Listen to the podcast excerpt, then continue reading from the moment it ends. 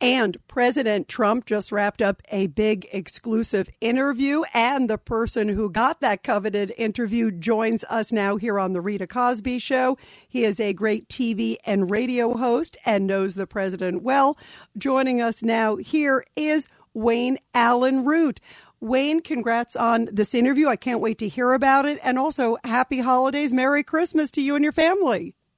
Yeah, I love this time of year. I love it, and I love being on with you. Hello, Rita. Merry Christmas, Happy New Year to everyone. It's a great time of year. We can finally forget about all our problems and politics for a few minutes, but not during this interview. Right after this interview, then it's time to enjoy Christmas. My wife begged me for 48 hours, do not talk politics. So this will be my last talking of politics for 48 hours just for you. Well, I'm glad that I get the final one before you go into like your moment of silence. Um, but let's hear about it because one word I would never describe President Trump as is silent. Um, he's always extremely vocal, and the two of you have a great, great relationship talk about first off what were some of the big surprising things because boy is he taking a lot of incoming we've been talking of course about the january 6th committee their final report what's his reaction to all of this stuff that's been coming out especially in the last few days everybody in the whole world was lined up to give money to the candidates running against trump's MAGA candidates to make sure that my boy Adam Laxalt lost in Nevada and that Kari Lake and Blake Masters lost in Arizona and Dr. Oz lost in Pennsylvania and Herschel Walker lost in Georgia. So when the election was over, they could just say in unison, the entire Uniparty, in unison, McConnell, the Democrats, the deep state, the corporations, D, Trump is lost. He's lost his touch. His candidates don't win. We're not a MAGA nation. It's a lie. People love Trump now more than they've ever loved him. At least normal people do. Trump voters love Donald Trump. They appreciate what he's done. He's taken all the slings and arrows for all of us. I just wrote the column that Trump is our Braveheart, and you ought to appreciate it at Christmas time. He's our Sir William Wallace, who you basically, you know, had to die, but when he died, he won the battle for independence for the Scottish people after a long battle, hundreds of years under British rule. And that's what Trump is. He's taken the slings and the arrows and the shots for all of us. He's under attack by the deep state, the, the DC swamp, uh, you know, the World Economic Forum, Klaus Schwab, George Soros, China, the Chinese Communist Party. They're all against Trump, Rita, the whole world. And yet, the latest poll I saw from McLaughlin Associates yesterday, Trump's up by DeSantis by 25 points, and he beats Biden by three points if he runs tomorrow.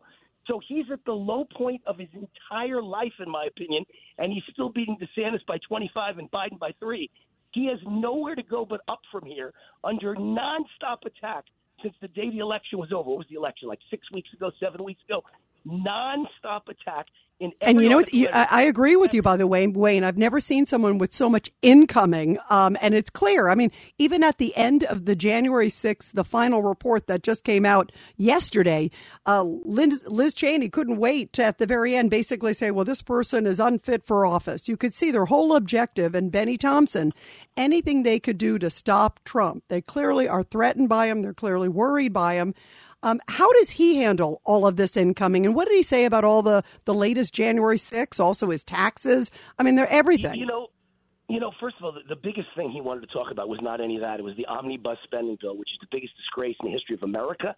So what did he tell you on that? I and by the way, Wayne, I agree. It is it's astounding when you look at all the pork that is in that package. Uh, again, nothing for border security in it. There are so many issues. What did President tell us about the interview with Trump? Open with Trump in that interview. I mean, you got to watch it tomorrow. It's it's, uh, it's Saturday morning at noon East Coast time on Real America's Voice TV network, and my show's called America's Top Ten Countdown. I was very open with him. I said, "Listen, I'm Jewish. I know you were the greatest president in the history of America for the Jews, and yet the liberals and the media are trying to paint you as an anti-Semite. You know, explain to all of us why you never would have gone to that dinner if you'd known, why you're not going to ever be friends with an anti Semite. The whole thing is ridiculous. You were set up. You didn't know who the guy was. I never heard of the guy. So he answered that. I asked him about Kevin McCarthy. I, I was very open. I said, I don't like Kevin McCarthy. I don't think Kevin McCarthy should be Speaker of the House. I was the guy who said, You should be Speaker of the House, Donald Trump. Why would you ever fight for McCarthy? I think you'll be very surprised at his answer. And last but not least, I was actually bold enough to ask him about vaccines. I said, Listen, you and I are great friends. This was my 11th interview with President Trump, by the way. 11th. I'm a son of a butcher from Mount Vernon. No, I love that. Awesome. He loves you. I know that. he does. So I said, listen, you love me and I love you, but I disagree with you 180% on the vaccines. You're wrong on the vaccines. But here's the reason why I still support you and I will forever. I'm loyal forever to you, President Trump. Number one, you're the greatest economic president in history. You made us all a lot of money. You helped our businesses prosper. You were great for everyone. But number two, you're against vaccine mandates. I don't care that you and I disagree on the vaccine. You would never mandate anyone, right? He said, right. I said, you'd never force anyone to take it, right? He said, right. I said, you'd never let the military be forced to take a vaccine, right? He said, right. I said, you'd never let a pilot have to take it. He said, right. I said, you'd never make a child take the vaccine ever to go to school. He said, right. And then he gave an answer. I'm going to tease you. I'm not going to tell you the answer. He gave an answer about children and the vaccine that will shock you because he sounded like me when it came to children and the vaccine. I think he's on the right path and he's waking up a little bit. So at least I'm thankful for that. And I made it clear to everyone why I support him, even though I'm very anti COVID vaccine, because he won't make anyone take it against their will. And this is a free country. If you want it, take it. If you don't, don't. That's my belief on it all. And we just have a few minutes left. I, I, know you can't tell us everything, but give us a little bit more meat on what he said. What was sort of surprising to you, like, last on the omnibus, on McCarthy, also on just all this incoming that is happening to him? Is he optimistic about his campaign? Just give me a few, a little meat on the bone. Yeah, I'm not that optimistic about America. So, you know, I, I said to him in quite a few of the most recent interviews, this one and others, that, you know, you're talking about running in 24 and I'm all for you and I'll support you all the way. But I don't know that the America we know and love is going to be around in 2024. I don't know there's not going to be a massive economic collapse in the next year. I fear 2023, my gut says, will be the worst year in America's history. There's going to be so many bad things coming around the pike in the next year. The things that they've done to this country, the open border, the horrible spending, the, the vaccine mandates, the, the just uh, the attacks on business, the attacks on patriotism, the censorship, the banning, the suspensions. You know, I just got back on Twitter, right? And Twitter lets me on after banning me for two years.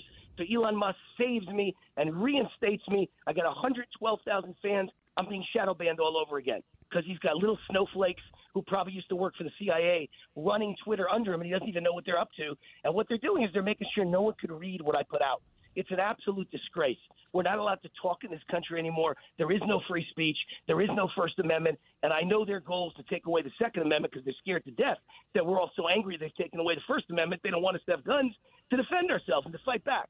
So I just feel this country is in dire, dire shape, and I know he agrees, and he, and he feels the same way. I mean, that was that was the feeling of our interview. There's a lot of bad things happening, and they're treating him in such a horrible way. And yet, Dem- you know, he could spit on the sidewalk, Rita, and they try and give him life in prison. And a Democrat could murder 52 people, and they say, ah, no big deal, you're out on bail, and we'll let you.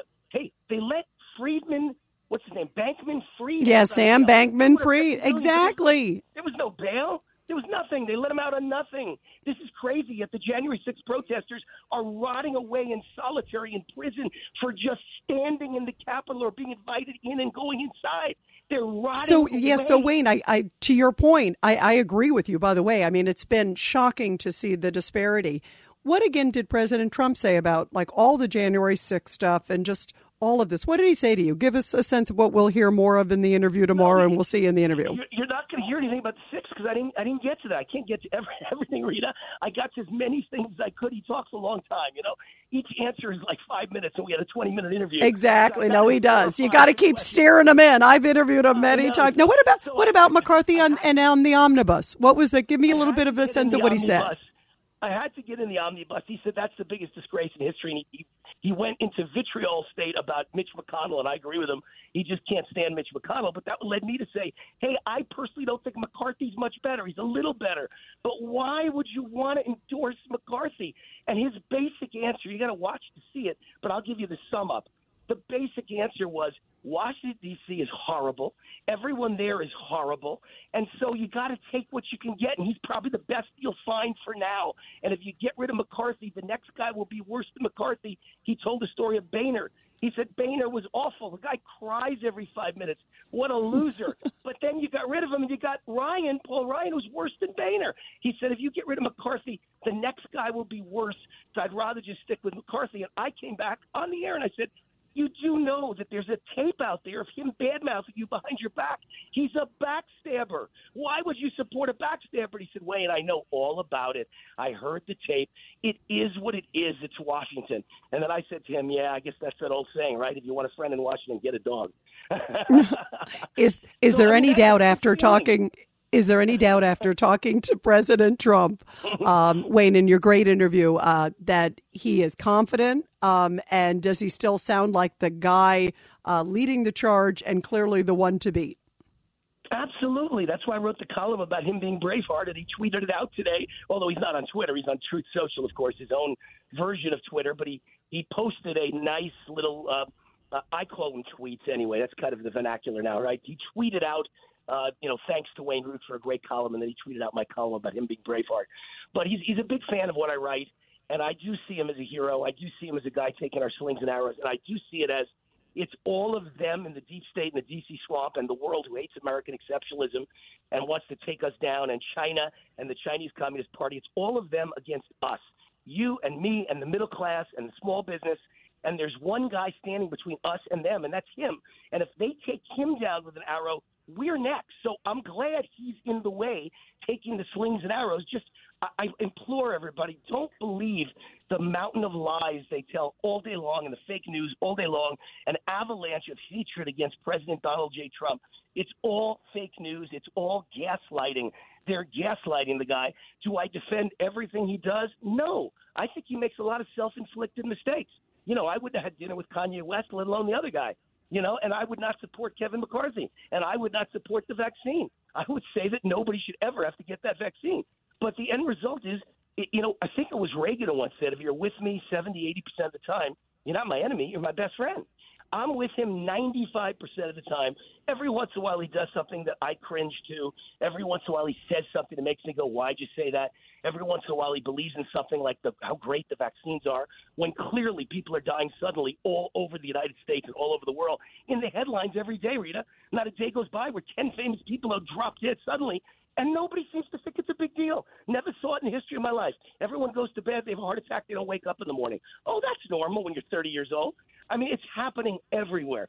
So he's wrong on the vaccines, but he's right on everything else, and we need him back, and we need him to steward the economy because things are going to get much worse under Joe Biden over the next two years. Much worse. We need Trump back.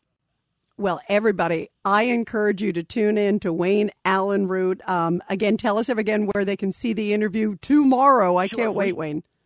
Sure, it's Real America's Voice. So you, you either have a Dish channel 219. If you don't have Dish TV, then you can watch it at realamericasvoice.com.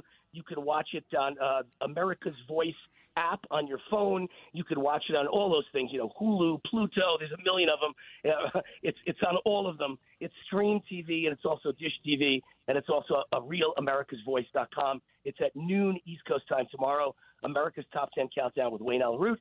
Trump will be my guest, and I have lots to say. It's my top 10 stories of the week, and I think uh, your typical New York blue collar conservative like me, son of a butcher like me, will love every word that I say. What are the top 10 stories?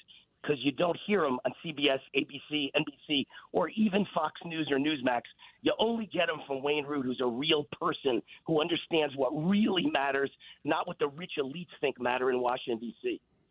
Well, we love you, Wayne. I love you. Big hugs this holiday, and I will be tuning in tomorrow for this great exclusive with President Trump with my friend Wayne Allen Root. Thank you, Wayne. Happy holidays. Thanks, Rita. Thanks, Rita. Root for America. That's my website, rootforamerica.com. It'll be there as well. Good night and happy, happy holidays and Merry Christmas. This is Greg Kelly for Priority Gold. What does it mean to be America's precious metals dealer? It means that you're in touch with the hearts and minds of those who love this country, value our freedom, and want to protect the future. Priority Gold is that precious metals dealer. They've helped thousands of Americans back their retirement with solid gold and silver. Call Priority Gold at 888-506-6439. Receive free shipping, free storage, a free investment guide, and one of the best purchase experiences in the industry. Call now or go to prioritygold.com.